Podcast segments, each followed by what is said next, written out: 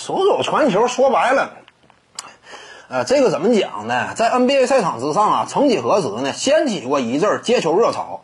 就是在接球当中呢，很多知名的选手啊，呃，被认为呢，似乎说能够在职业赛场之上也同样发挥作用，同样打出好的效果。你比如说。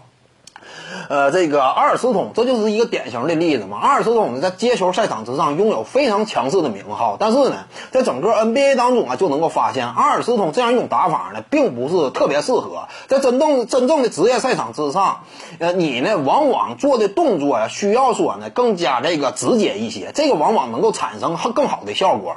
你比如说，为什么斯蒂芬库里在总决赛舞台之上做了一次背后传球，呃，到现在为止他都因此而感觉悔恨呢？呃，他他都因此而遭受外界不少的诟病呢。这就是职业赛场嘛。除非说你偶尔想玩花，但是呢，你也得冒着很大的风险，尤其在关键的舞台，你更是得扎扎实实的做一些技巧动作。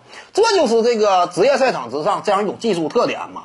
你比如说呢，当初有一部篮球的电影啊，我要是没记错，它叫什么？这个《光荣之路》。哎，当当这个那部电影当中呢，这个教练对于这个球员呢，就直接提出了，你不要做太多的花哨动作，赛场之上直接有效，这就可以。这这就是 NBA 作为一个职业赛场，他对于一名球员整个技术的这样一种取向。相应的呢，你说什么这个白巧克力啊，手肘传球如何如何的，这个说白了也就那么回事儿。你要说其他球员有没有这种传球能力呢？很多都是有的。你可以看一下，你像这个斯蒂芬马布里以及呢文斯卡特，他们在接球赛场之上那样一种花哨的运球、花哨的过人，以及那种这个呃诡异的传球。你要说这种这个传球，他们能不能做出？他们也是能够做出的。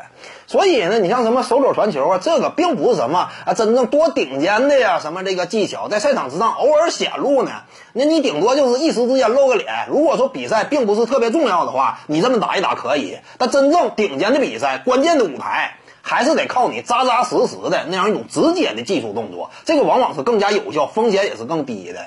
所以呢，我对于那些花哨的动作呀，一般般感觉。各位观众要是有兴趣呢，可以搜索徐静宇微信公众号，咱们一块聊体育。中南体育独到见解就是语说体育，欢迎各位光临指导。